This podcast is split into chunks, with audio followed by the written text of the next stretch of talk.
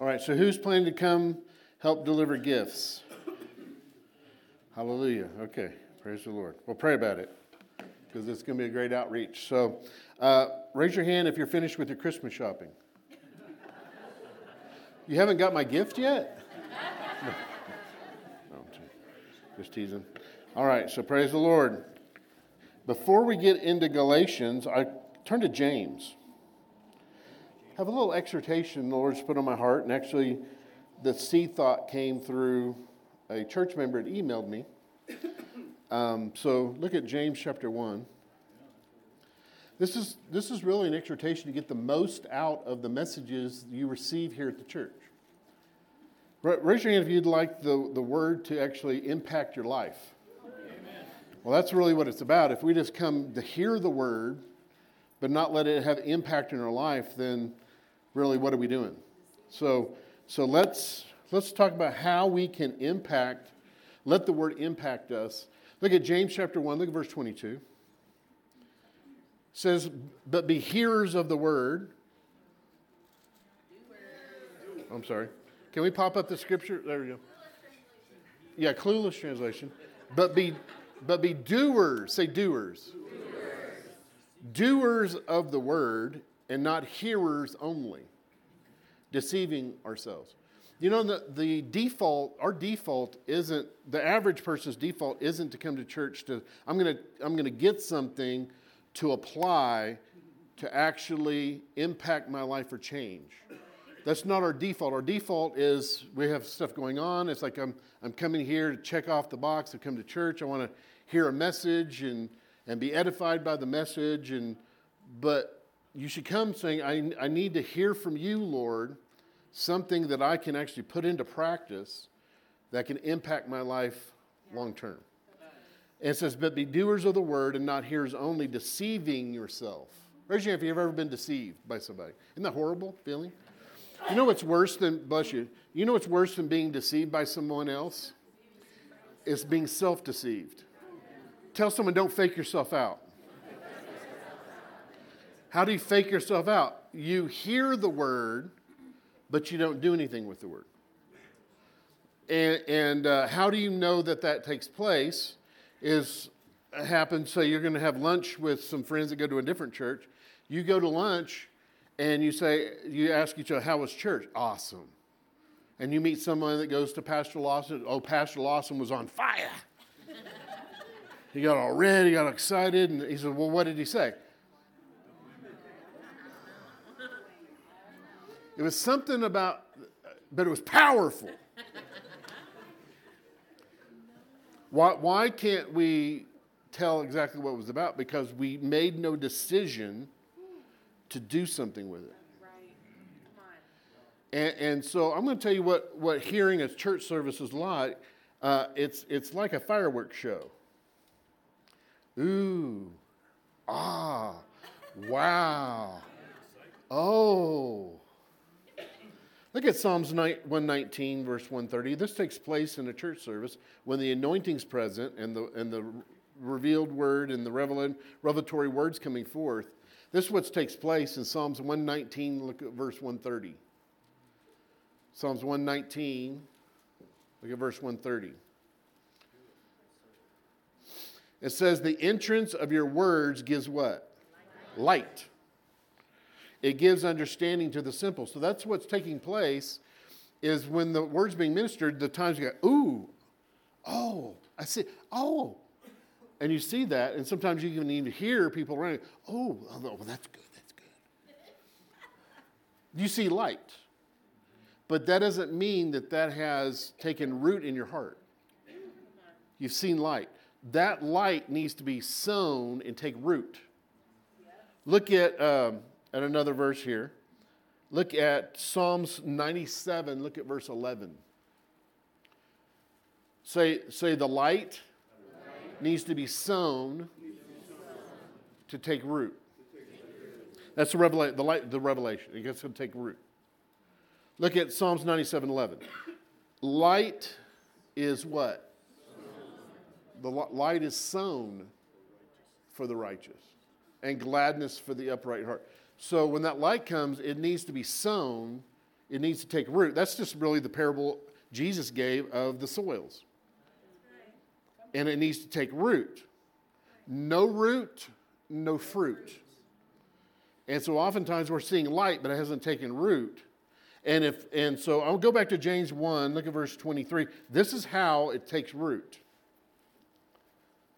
James 1:23 For if anyone is a hearer of the word and not a doer he's like a man observing his natural face in a mirror for he observes himself quickly goes away and immediately forgets what kind of man he is. So it's a quick glance and then you don't spend much time examining but you just go your way and you forget. And so but look at verse 25. This is the key to having that light sown and takes root. But he that looks, and the Greek is keeps looking, keeps looking, keeps looking, and keeps looking, and keeps looking, and keeps looking into the perfect law of liberty, that's grace, and continues in it, say continues, continues, continues to look. Look at Jesus, keep looking at Jesus, keep on looking at Jesus. And it's not a what? Forgetful here, but a what? A doer of the work. This one will be blessed in what he does. And so we need to meditate on the light that we get. So let's get practical. When, when you're in the church service and you're hearing something, oh, that's good, that's good. Uh, it's good to bring a pen and paper. And you might not catch every word, but when, when you get a revelatory thought that hits your heart and you, the light comes on, you need to write that down. Yeah. Underline it. If you're taking all the notes, just underline the ones that really spoke. Ooh, that, that was good. I, I saw that underline that, and then when you go home, you forget it. No. what do you do? You go home and you and you meditate on it, pray over it, and, and then and then you may want to get on and listen to the message again. We have a podcast.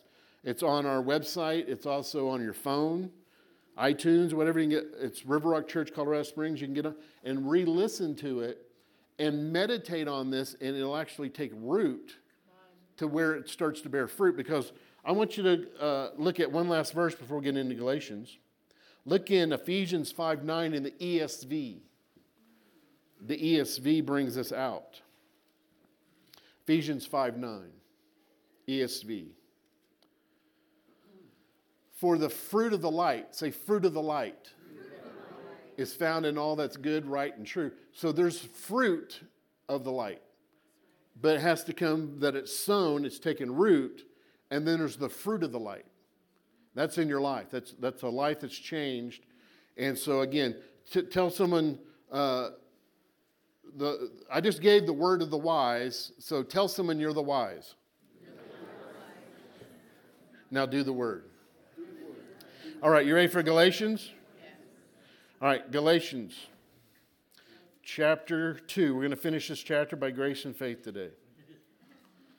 Verse 17 through verse 21. Let's read. But if, while we seek to be justified by Christ, we ourselves also are found sinners, is Christ therefore a minister of sin? Certainly not. For if I build again those things which I destroyed, I make myself a transgressor.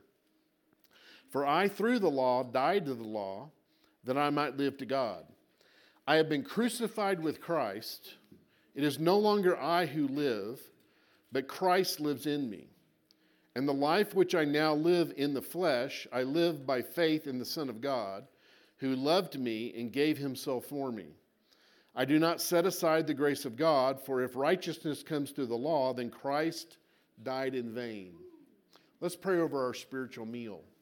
Father, we thank you so much for the Word of God that is nutrients and nutritious for our inward man. We're going to receive it by faith and be nourished by it today.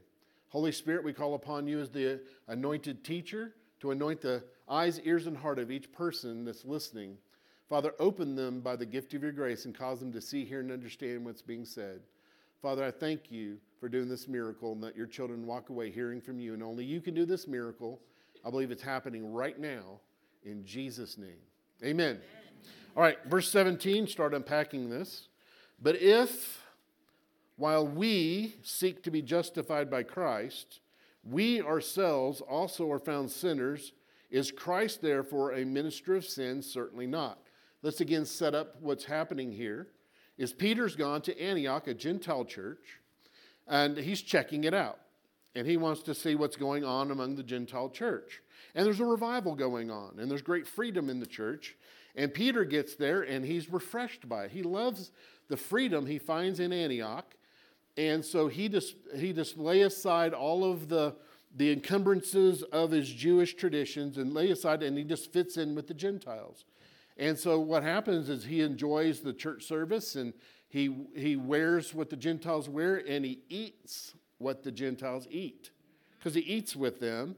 And so he's enjoying bacon and eggs in the breakfast and ham sandwiches at lunch and pork chops in the evening. And he's just enjoying himself. And one day he's in the middle of his pork chop, chewing it up, looks out the window and sees those from Jerusalem. From James and from the Jerusalem church was a very legalistic church. And so, out of fear of James, he spits out the pork chop, wipes off the, the grease off his beard, pops in a couple of mints into his mouth, and separates immediately from the Gentiles and wouldn't eat with them anymore. And the other Jews follow Peter's example, and even Barnabas which is Paul's right hand man, ministered to the Gentiles. He even separates and follows Peter and the other Jews. And the only one sitting at the Gentile table is Paul. And so Paul realized I got I got to deal with this publicly because this is a public thing going on. And so he decides he, he's going to confront Peter in front of everybody. And he gives him a little sermon. And today's sermon is, is Paul's sermon to Peter and, um, and, and Peter's not going to argue back. He knows he's dead to right. And so Paul's going to give that. And this is what Paul's saying. But if while we, say we, we. that's Jews, we Jews, Peter, us, we, us Jews. But if while we Jews seek to be justified by Christ, we Jews ourselves are found sinners, because they were, they, they, the Jews always looked at the Gentiles as sinners. They were actually called the sinners of the Gentiles. So if you weren't under the law, you were actually a Gentile, you were a sinner, and that was what they called them. And so Paul says, But we, Jews, ourselves, are also found sinners. Is Christ therefore the minister of sin? While we seek, say seek. Seek to be justified. Do you know you have to seek to be justified by the Lord? You have to seek to be justified. This isn't something that automatically takes place to all humanity. There's a teaching out called universalism that teaches Jesus died for everyone, so autom- automatically every human being is justified and right with God, and that's not the case. And so, again, it's not automatic. You have to seek to be justified. And so you must seek to be justified by Christ. You don't automatically get justified. It says, We ourselves, are the Jews, also are found sinners. Say, found sinners. Found sinners. You know, the law was designed to find you out. Before the law, you didn't realize you were a sinner. Until there was a law to break, you didn't realize there was something within you that wasn't right. It's just like before the speed limits got up, you didn't know you had a lead foot. and all of a sudden, 55 goes up, and you're like, um, I have trouble following that and I keep breaking it, and there's something within you that rises up. How, sh- how dare they limit me and the capability of this engine? Come on. you know, you know, because some of you guys, some of your angels have just showed up to church because they're keeping the law and they just got here. The law was designed to find you out. Romans 3:20 says through the law is the knowledge of sin singular, the sin nature. Because the law came and they kept breaking it. It's like, wait a minute, why do I keep breaking this and I can't keep it? And there's something within me resents it. It's called sin principle that's within human beings. And the law revealed man's a sinner and, and the need for salvation.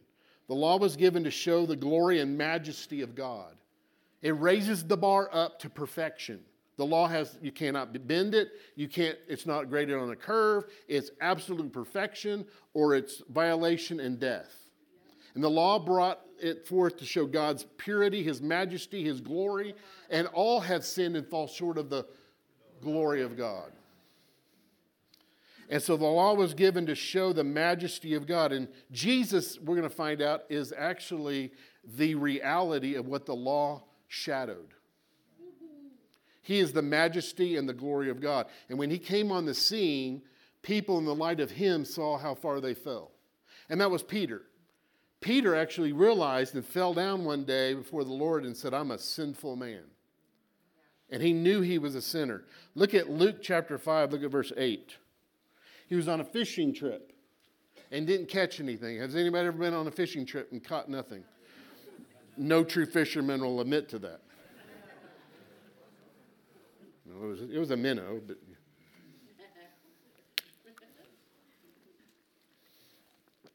I saw a sign. Let me see if I get it right.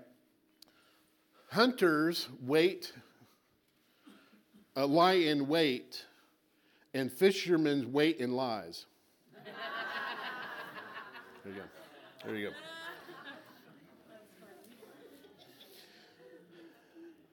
And, and he's out fishing, can't find it. And, and so Jesus, helping him out, said, Hey, uh, you're fishing on the wrong side of the boat. Yeah. I'm on the wrong side of the boat. Yeah, thanks, preacher. Okay, all right, fine. Just to show you, I'll throw it on the other side of the boat. And all of a sudden, the, the nets fill up and they start breaking. And, and this is what happens Luke 5 8. And when Simon Peter saw it, he fell down at Jesus' knees, saying, Depart from me, for I'm a sinful man, O Lord. In the majesty and the glory of Jesus, he saw he was a sinner. So, so he, he's bringing him back. You, you knew you were a sinner that needed to be saved by grace. But now you're going back into the law, saying, I'm not a sinner, I'm a keeper of the law. To be saved, you must first realize and acknowledge that you're lost. Is Christ, therefore, the minister of sin? Uh, look at the word minister. It's the word diakonos, where we get the word deacon from. The word deacon. And so a deacon is a minister. And so is Christ the deacon of sin? Now, there's been plenty of deacons in the church that have been deacons of sin but in church history, but Jesus is not one of them. He is not the deacon of sin. What, Paul, what is Paul saying here in this verse? Peter realized he was a sinner that needed salvation and trusted in Christ's grace to be born again. But Jesus did not make him a sinner. He just revealed to Peter he was a sinner. The Jews had labeled Jesus a minister of sin. Why? because they said Jesus seduced people from following the law, and thus were making people sinners by pulling them outside of the law. Jesus does not make anyone a sinner. Tell someone, Jesus didn't make you a sinner. You were already one. And tell someone you were a good one.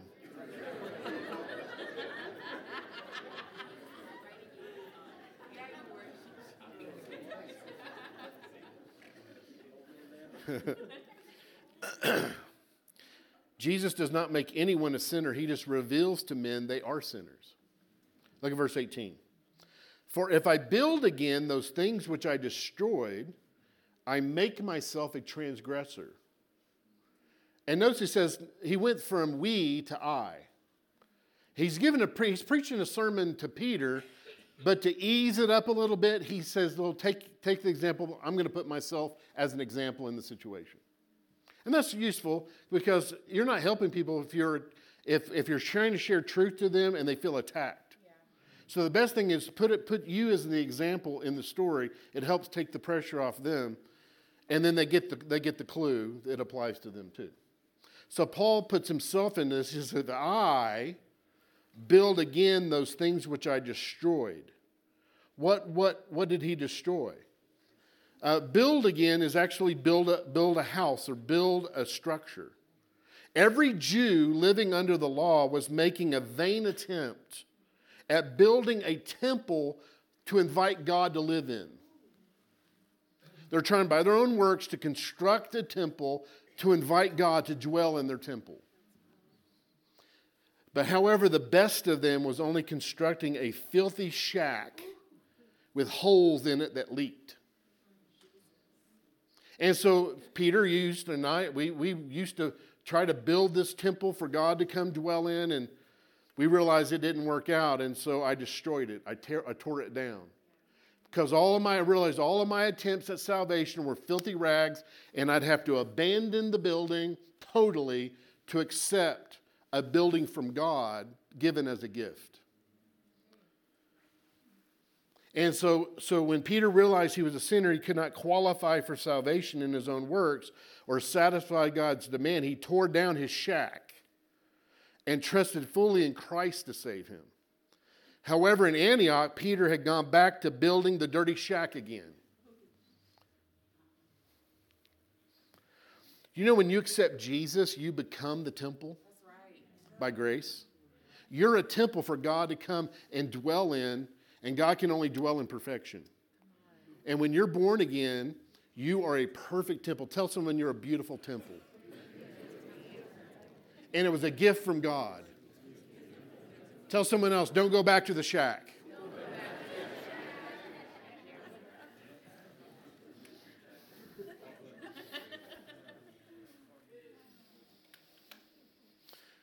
Because if you go back to building up the shack of your own works, you make yourself a transgressor.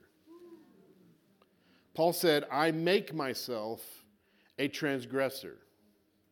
Now that Peter had jumped ship from the law to Christ and then back again from Christ to the law, he was a transgressor on both sides. What's the difference between a sinner? Because he started out with the word sinner, but now he's a transgressor. You know, a sinner is someone that falls short of the glory of God. And you, you can be a sinner and not know it. If you didn't have the law, you, you, you, you still didn't meet God's standard, but didn't realize how far you met. But you know what a transgressor is? It's someone who willingly, knowingly crosses a line they know they shouldn't cross. Peter has gone from being a sinner to a transgressor. He knows better. He's transgressing a line that he knows, and he becomes a transgressor. So, in leaving Christ to go back to the law, Peter was a transgressor of God's law of faith. Look at Romans chapter 3, look at verse 27. Some people say, well, when, you, when, when you're free from the law, bless God, we're free from the law. I have no law in my life. Well, you're not called to be lawless. You're not under the Mosaic law, but you're not to be lawless because there's new, uh, there are new laws of grace that we're to operate in.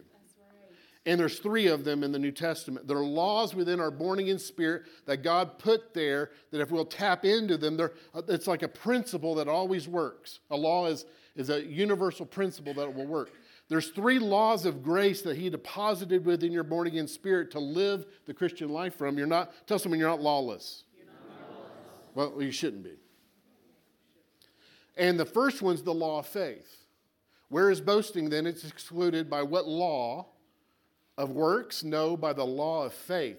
When you got born again, the faith of Jesus Christ was deposited within your born again spirit, and so it's there to use it.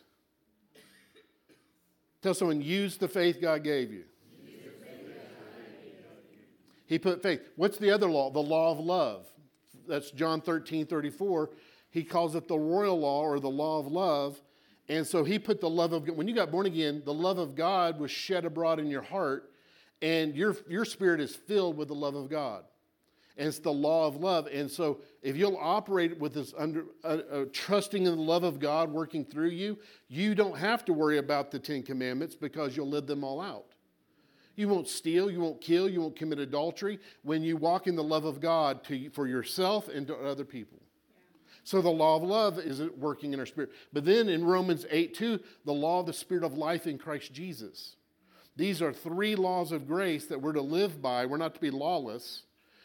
But but so Peter going from Christ back to the law was violating the law of faith he had in Jesus. And the Jews, he was going back to try to fit in with the Jews. But the Jews wouldn't receive him because he, they saw him as a transgressor. He had left the law, he had forsaken the law, and he was living with the Gentiles, eating with the Gentiles, eating bacon. You sinner, you transgressor. So he didn't fit in with them. But if you're not going to trust in Jesus, you don't feel comfortable with him. And so he's like the Civil War guy. He didn't want to get shot in the war, so he wore a blue coat, gray pants, and got shot by both sides. it was a checkmate situation in chess. There's no winning for him because he's standing in between two grounds. Look at verse 19. For I, through the law, died to the law that I might live for God. He's preaching a sermon to Peter. He said, I'm going to use my personal testimony, Paul, and it's the same for you. I, through the law, died to the law that I might live for God. What, what does it mean, through the law, I died to the law? The law condemns those who break the law to death. That's the penalty for breaking the law. Through the penalty of the law exacted on our behalf, which is death, we're freed from the law's further demands through Jesus dying. Death is the, is the result of breaking the law. And so a death sentence was given to us, but Jesus stepped in and took our death sentence. And so, through the demands of the law, which is death, Jesus took our death, died our death, so that we could be free from the penalty. And once the, once the law has enacted its punishment, it can never do it again. It's called the law of double jeopardy. You can never be tried for the same crime twice. Once it's been exacted, it's exacted forever. It's satisfied forever. So, law's demand upon us as believers has been fully, forever satisfied by Jesus' death on the cross. It has no more claims on us. It cannot punish us anymore. In heaven, you're not going to have a jumbotron with every sin and I'll pay for my sins on Judgment Day. No, no, on the cross, He bore every one of your sins. And God saw it. And He paid the full brunt of it. He took the wrath of God to the last degree and died a death we deserved. And it was, and Jesus cried on the cross, It is. Finished. He didn't cry, I'm still working on it. He says it's finished. The law's demands is finished. We died to the law, for through the law, I died to the law. Tell someone you've died to the law. How did I die to the law? Good question. We died to the law in that Jesus was the fulfillment of the law. Do you know the Mosaic law was a shadow? It was just a mere shadow. Let's see that. Look in Colossians chapter 2, look at verse 16. The law, the Mosaic law, was but a shadow of something else that cast it. Every shadow is casted by an object. You understand that? So you need a light source, you need an object to have a shadow. Well, what's the object that casts the shadow of the Old Testament Mosaic law? We're going to find out. Look at Colossians 2, look at verse 16. So let no one judge you in food. Hallelujah. Don't judge me for my pizza, pepperoni pizza. Or in drink, my Diet Coke.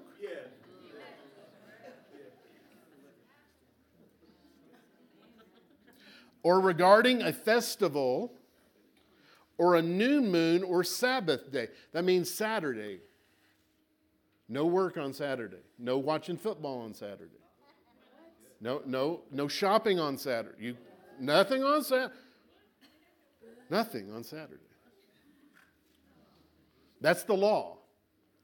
And, these were there's all the stuff that the law, the outward stuff. But look at verse 17. These were a shadow of things to come. When you see a shadow, say you're, you're standing and you see an end of a building and you see a shadow coming, that tells you an object's coming. The, the shadow comes first, but there's something else coming. The object casting, it's coming. Well, the, the Mosaic law was a shadow that was there was an object coming that it represented. And we're going to find out what it was. But it says, but the substance, a substance, the object that casts the shadow is Christ. Look at the Amplified and the Classic, Amplified Classic. Colossians 2:17. Amplified. Amplified is it's just louder. and it's a ladies' version, has more words. Now, hold on, hold on, hold on, hold on. I just lost some of you. Actually, a lady is the one, a lady translated and actually created the amplified version. It, was, it's true. So it's a ladies' version.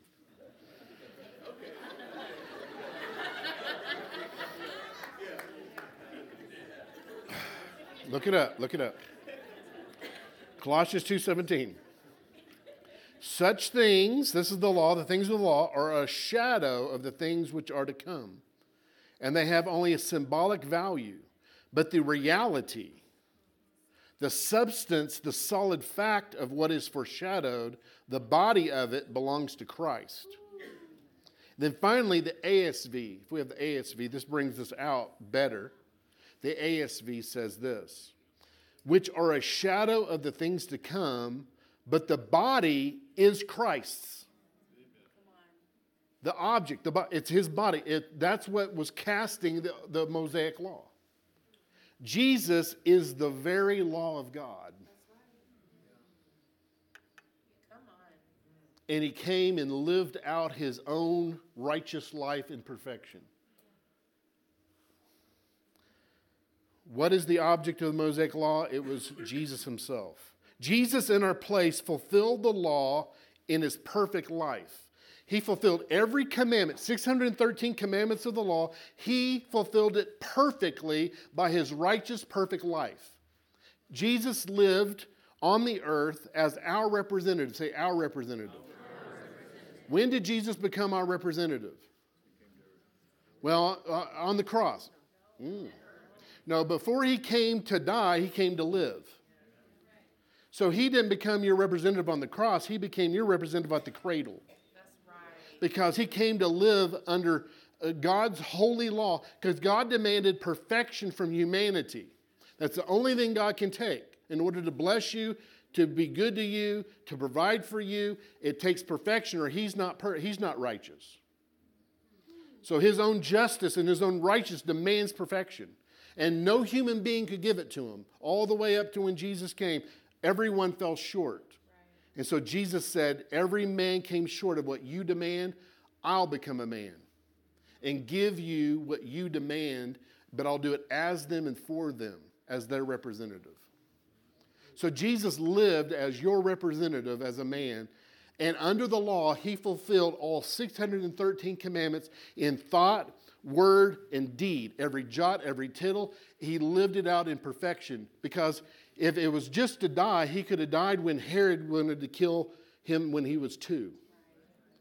Or when he was presented at 12 in the temple, he could have sacrificed then. No, for 33 years.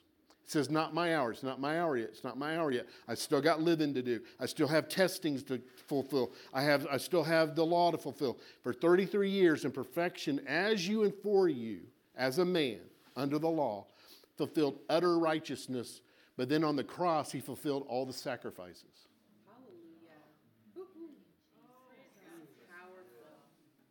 For your broken law.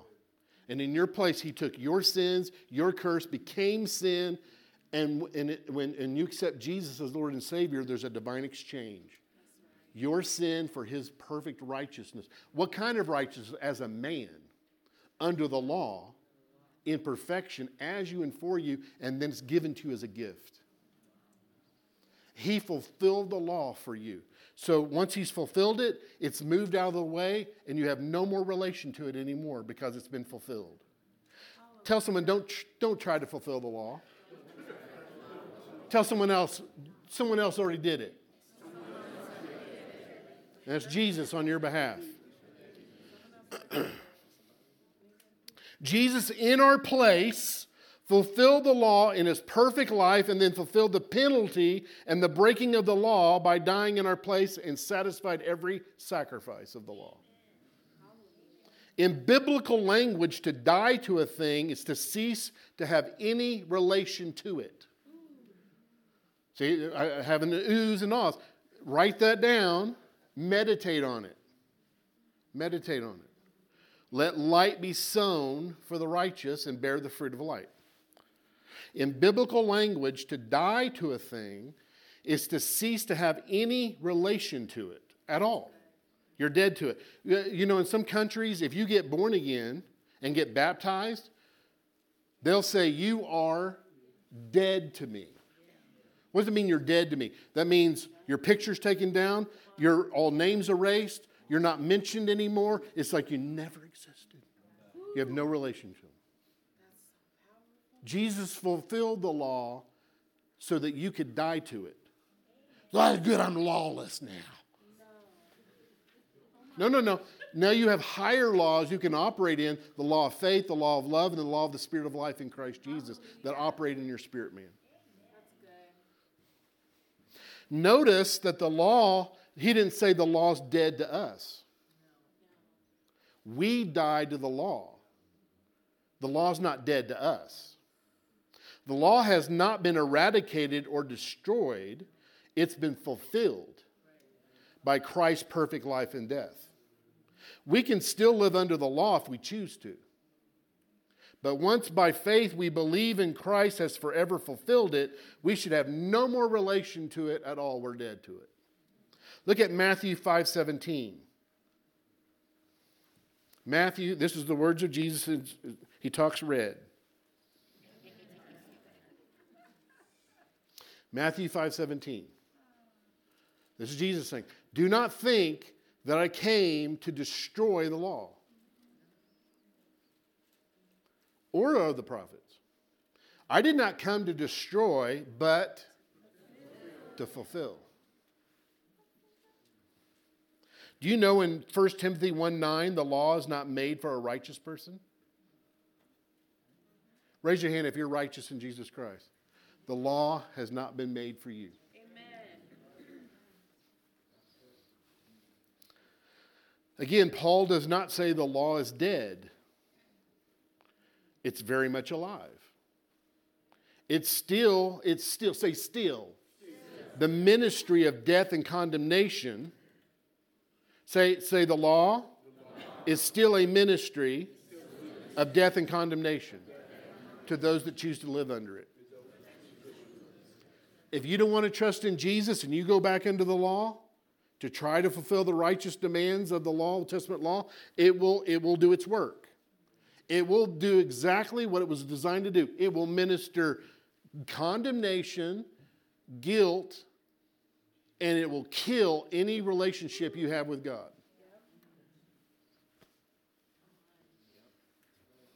Second Corinthians 3 7. But if the ministry of death, written and engraved on stones, what, what part of the law was written on stones? The Ten Commandments. The Ten Commandments is a ministry of death. Well, bless you, bless God. You saying you shouldn't lie? I mean, you saying I can lie and steal and commit adultery? And no, no, I didn't say that. Don't be lawless. I didn't say be lawless. I say operate in higher laws operating the love of God towards you and that's inside you to operate. And when you love, when you operate in God's agape love, you're not going to steal, kill, commit adultery. You'll live more holy by accident than ever on purpose. The more you know God loves you and you're filled with the love of God, you'll live more holier on accident than ever on purpose. Second Corinthians 3 9. Drop down a couple verses. For the law is the ministry of condemnation. You want to live under the law? All you're going to get is condemnation. You're not doing enough. You've messed up here, you messed up there, you didn't do it this. And the law isn't just what you what you you break and, and not do, it's the stuff that you don't do perfectly. You can do good things, but have you done it perfectly? Well, I try my best. Well, that's not good enough. And then you just lied in church. You lied in church. You don't always do your best. You don't. Now you're worthy of death. You broke the law. You lied. Jesus took every sin that we did and died in our place so we wouldn't have to. Do you know a man who moved? So raise your hand if you moved from another state. Most of you. Okay, you understand this? When a person moves across the border from one state into another state, you're no, no longer under the law of the old state. You know, some states, there's no income tax. Or uh, the. Where? I mean, no, no, there. Where? Where do I want to go? Texas, Florida. Like, where? I want to move. Don't go. Don't leave. But try to live under Florida law here. It's called jail. I ain't paying my taxes because I don't. Florida doesn't have to. No, when you move from one state into another state, the laws that govern that state doesn't hold and abide you anymore. In Christ, you've moved out of the borders of the law and cursing into the borders of freedom and blessing. You've moved from the law, the borders of the law, into the borders of grace. The law, the law, the law has nothing to do with you anymore. Look at Colossians 1:13. Tell someone you've moved.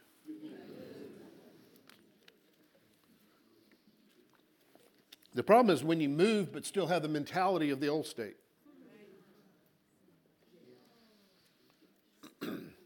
Tell someone you need to get your mind renewed. Tell someone else you need a good brainwashing. You moved, you moved, you moved, and you have new law, you governed by new laws. Amen. Colossians 1:13. Christ has delivered us. Anybody been delivered? Yes. Well, I'm trying to be delivered. Well, that's your problem. You got to believe you are delivered before you're delivered. Amen. It's just like healing. You got to believe you're healed before you're healed. He has delivered us from the power, that's authority of darkness, and conveyed us, that's moved us. He's moved us into the kingdom of the Son of His love. Hallelujah. Now you're in the borders of love, Amen. not law. The law com- commands you to love, but gives you no resource to do it. God commands you to love, but then gives you the resource. He puts His love within you and says, just rely on my love, and that my love will do the work. By our faith in the resurrection of Jesus, we're given new life through the new birth, in which we become the branches in the vine. He's the vine, we're the branches. We are now in living union with Christ in our born again spirit. His spirit is joined to our spirit.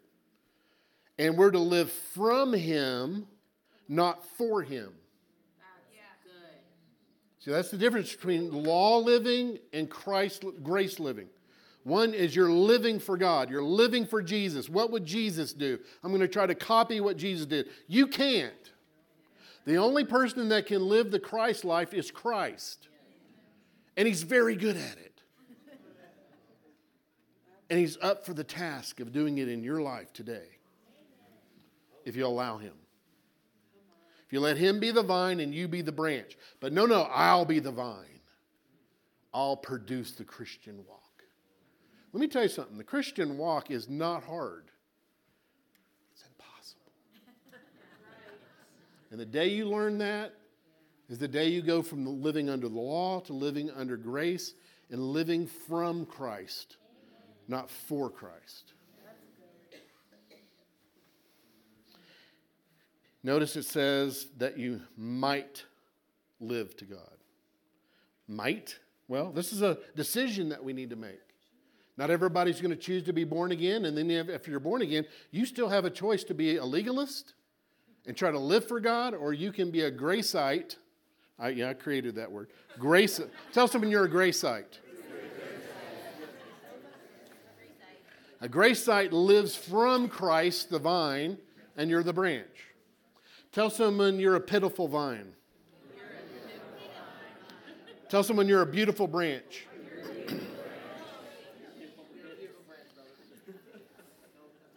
get out of production and get into distribution. Verse 20 is probably the greatest verse that I know in the New Testament of the gospel being lived out for a Christian. And it's something we must learn. We don't automatically understand this.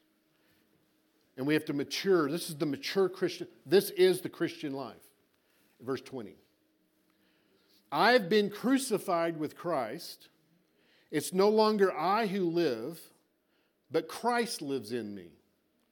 And the life which I now live in the flesh, I live by faith in the Son of God, who loved me and gave himself for me. The word I is used four times in this verse. The first two times it's used, it speaks of the old I, the old man. The last two, it's the new man. If you're born again, you're no longer an old man, you're a new man. Your old man was crucified with Christ. I have been crucified with Christ. It doesn't say I'm being crucified with Christ. I'm trying to be crucified to Christ. I have been crucified with Christ. Well, you know, Jesus said, Take up your cross and follow me. Where did he take his cross? To Calvary, where he died. Well, I'm going to do that. I got to take up my cross. Do you know that that's not mentioned after the Gospels? He was preaching it to men who think they could do it. You think you could fully die to yourself 100%? You can't. And to prove it, they all ran. They didn't take their. They didn't go get crosses. If they would have went, they could have been crucified with them. Every one of them ran. They couldn't do it. Jesus did it for us.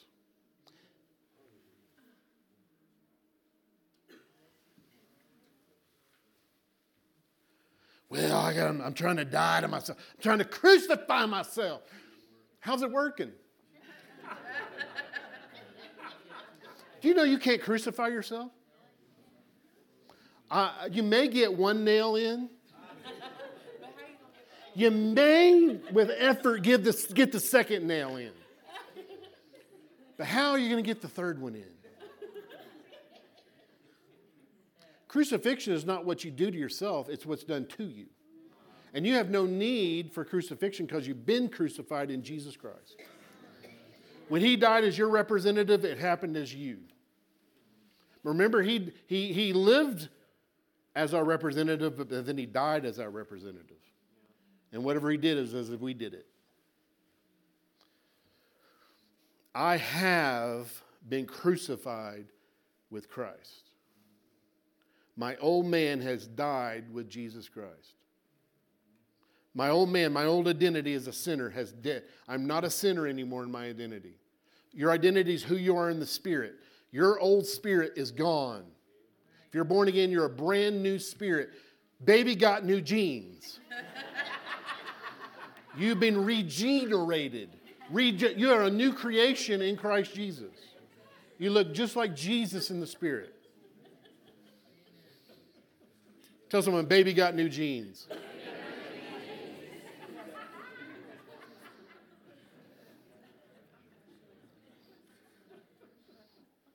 On the cross, Jesus chose to fully identify with humanity. Identification means to become identical to. He became identical to us at the cross. He bore our sins and became sin for us on the cross. So that he, in resurrection, would offer us the opportunity for us to choose to become identified with him in resurrection. And when we accept him and believe that, he, that he's the Lord and raised from the dead, we're born again, we're saved, and we become identical to Him in resurrection. As He is, so are we when we get to heaven. No, right now, our born again spirit, we're just like Jesus. My old man died with Christ. When we accept Christ by faith, we accept our death sentence from God. Instead of us having to die ourselves, Jesus, by grace, took our death sentence for us. It is no longer I who live. It's no longer the old man trying to be holy. Under the law, people attempted to live for God by their own vain efforts and evil hearts. The Christian life is not hard, it's impossible.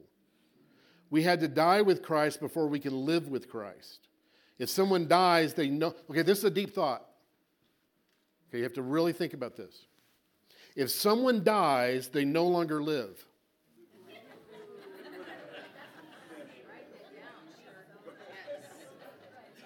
Crucified with Christ, I no longer live. If someone dies, tell someone you died. There's no longer you that live. The one that dead is not the one living. When we accept Christ by faith, we choose to identify with Jesus in, our resur- in his resurrection. We become identical to him. 1 Corinthians 6:17, our spirit is made one with the Spirit of God, Spirit of Christ. But Christ lives in me. That's the Christian life. I call living the Christ life, is letting Christ live his life in and through your life. We no longer have to try to live for God by our own efforts. Christ now lives his own life in us and bears his own fruit in us love, joy, peace, patience, kindness, goodness, faithfulness, gentleness, and self control. That's what Jesus looks like. That's what his life produces. And you can't do, you can try to do fake versions of it. Tell someone, don't be a fruit of the loom guy. It's all the fake fruit, plastic fruit. You can try to produce love, try to do peace, try to be patient, and all you want to do is slap them. I'm gonna, if you try to love someone in your own energy, all you want to do is slap them. But if you'll tap in and realize, God, I can't love them on my own natural flesh, but you live in me, and I'm asking you to love them through me right now by faith. I believe you're doing it right now. Faith says, You're doing it right now, right now, right now, you're doing it.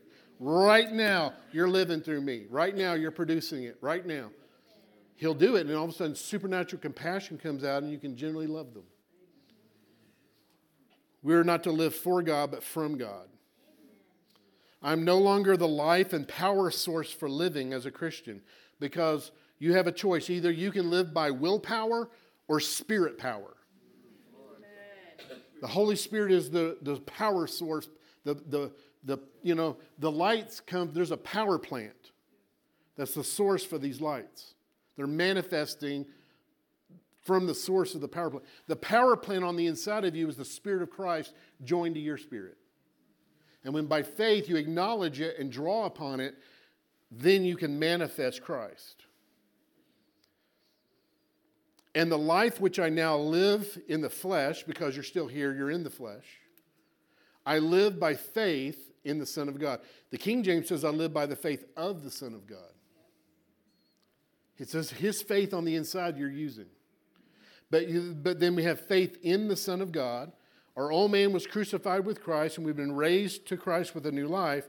We can only live the Christian life by faith in Jesus Christ. When you're not trusting in Jesus, you're not living the Christian life. You're living the law life. You're resting in your own ability to try to serve and love God and, and do stuff for God. For example, when you try to love people, uh, but you trust Christ in you to do it, you can truly love them. It says, I, I, put my faith in the Son of God who loved me and gave himself for me. The literal translation in the, the LITV, the literal translation of this is I've been crucified with Christ and I live, yet no, yet no longer I, but Christ lives in me. And the life I now live in the flesh, I live by faith towards the Son of God, the one loving me the literal says, loving me and giving himself for me. See, he, he's living in you. And, he, and if you'll trust him, he will love you and he will give himself to you to be the resource for your life.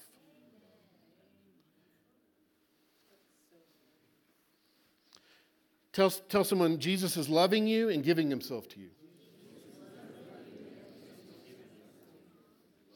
But most Christians say, no, that's okay, I got it. Watch this. Watch me do this for you by my willpower. Your willpower will give out. You ever try to go on a 40 day fast? and right after Thanksgiving meal, I mean, it's, I am so motivated for a 40 day fast, and you hit your 40 day fast and you make it to 3 o'clock in the afternoon.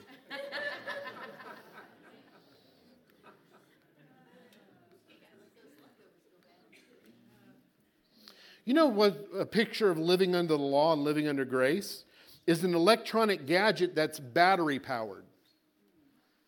That's by living by your own willpower. Is you have a, some kind of appliance or some kind of gad, electronic gadget that has batteries, double A, triple A. It goes as long as the battery, but the battery will be drained, and all of a sudden it But if you'll take the same electronic gadget and plug it into the power source, it goes on and on and on. Clean, clean, clean, clean, clean, clean, clean, clean, clean. Ask someone, have you been plugged into, are you plugged into Jesus? Well, you are, you've been plugged in, but are you drawing by faith? You're drawing upon Him. Verse 21. I do not set aside the grace of God, for if righteousness comes to the law, then Christ died in vain. When we do something to merit or be the basis for receiving from God, we set aside the grace of God. We push it to the side. When we try to live the Christian life by willpower, we set aside the grace of God. We shove it aside and says, I don't need it. I will do it. We can reject and refuse and slight God's grace by trying to live for God independently of Him. For if righteousness comes to the law, then Christ died in vain. What a terrible thing to make the death of Christ a vain thing in your life. And his resurrection a vain thing in your life. Key concepts, we're closing. Key concepts from this message. When you got saved, you torn down your old shack you were building for God to inhabit. You became his holy temple. Don't go back to build up the shack. He ain't coming. Stay with the one who brung you. It's Jesus' grace that got you saved, and it's Jesus' grace that'll take you home. Don't go back to the law. Don't go back to your work. Don't try to go back to earning it. Don't try to go back to living for Him. Tell someone, stay with the one who brung you. You know, so you, someone brings you to the dance and then you change partners. It's not good. It's not polite. How many Christians, Jesus brought you into this life by grace, and then you abandon him to dance with Mr. Law? Who just condemns you about how bad your dancing is? Jesus wants to carry you around and, and say, Oh, how wonderful of a dancer you are. You're holding me.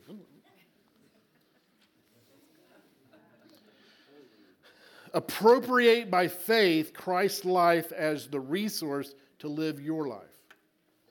Acknowledge this way. This is putting the cookies on the bottom shelf. You need to acknowledge verbally Jesus living in you. You need to acknowledge Philemon 1 6. Philemon. Chapter 1, verse 6. But faith becomes effective when you acknowledge every good thing in you by Christ Jesus.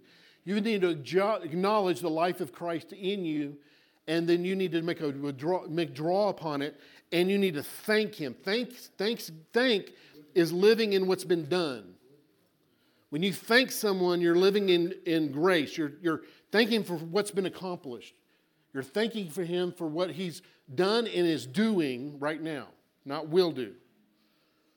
You need to thank Him for loving you and giving Himself for you right now in the area that you need it. You're thank, Lord, I believe you're in me, your life's in me, and right now you're loving me and giving yourself to me right now to be what I need in this situation with that crazy person. Now don't look, if you're married, don't look. You'll mess it up. Don't, don't look. And by faith, thank Him that His fruit is being manifested right now. and He'll empower you. Father, I thank you so much for your word. You say, Pastor, I, I didn't realize just how much the Christian life is Jesus. And I think I've gone back and tried to start working on that shack. But no, I realize He's already made me a temple.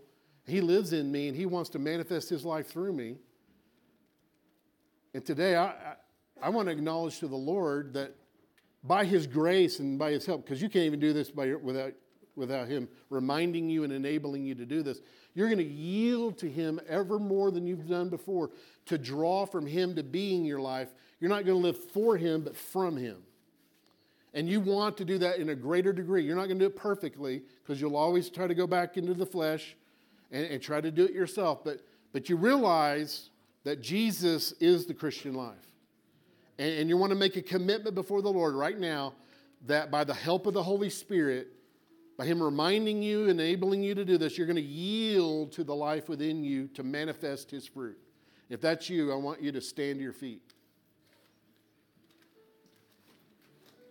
I'm not, I'm not building the shack up anymore. I'm not interested in trying to copy Jesus. I'm ready to draw upon Christ that's within me. Father, thank you for those that are standing. Lord, remind them by the Holy Spirit. Show them how they've been, yield, been, been trying to live the Christian life by their willpower or their soul power, not by the Spirit of God power. And today, Lord, I thank you that this, this mind renewed, they're going to go on a process that's going to be a, a mind renewal to trusting you to live your life through them instead of them living for you. And that's going to make a big difference in their life. I thank you for it in Jesus' name. Amen. Amen. Good morning, church. I keep hearing the word relax. How many have ever been outside working all day or something and your body gets a little sore, your back muscles get a little sore, your shoulders get a, or maybe you sit at the computer all day and you just get the soreness, right? I, I feel like there's a lot of people who have are experiencing that spiritually because you're trying to do so much in the spirit through your works, through your performance, through your self effort, and has created a lot of tension in your spiritual life. I just feel like the Lord just said, I want to give my people a massage. Anybody want a massage this morning? Not just physically, but God wants to massage you with His love. He wants you to bask in His presence and His Word. He wants to give you rest. He wants you to relax in the Spirit and stop trying to, to think things through too much. Stop trying to reason things. Stop trying to figure things out and just relax and rest in His presence. Hebrews 4 says that we who have believed have entered into His rest.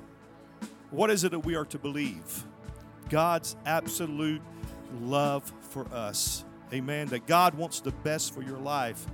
But if you're all anxious and you're all tensed up spiritually, it's going to be hard for you to receive what God has for you. So just rest today. L- allow His love to massage you. Amen. Hallelujah. There was a hitchhiker walking down the road and had a huge pack on his back, barely be able to walk another step. And that's when a truck drove by and stopped and offered him a ride. So he got into the back of the truck and they took off. And a few miles down the road, he looked back at the gentleman sitting in the back and he still had his backpack on, weighed over. He didn't realize the car that carried him could carry his pack too. Christian, the grace that's carrying you to heaven is sufficient to carry your problem. Take it off, put it at the feet of Jesus, leave it at His grace. That victory is by grace. That problem is solved by grace. Cast it upon Him.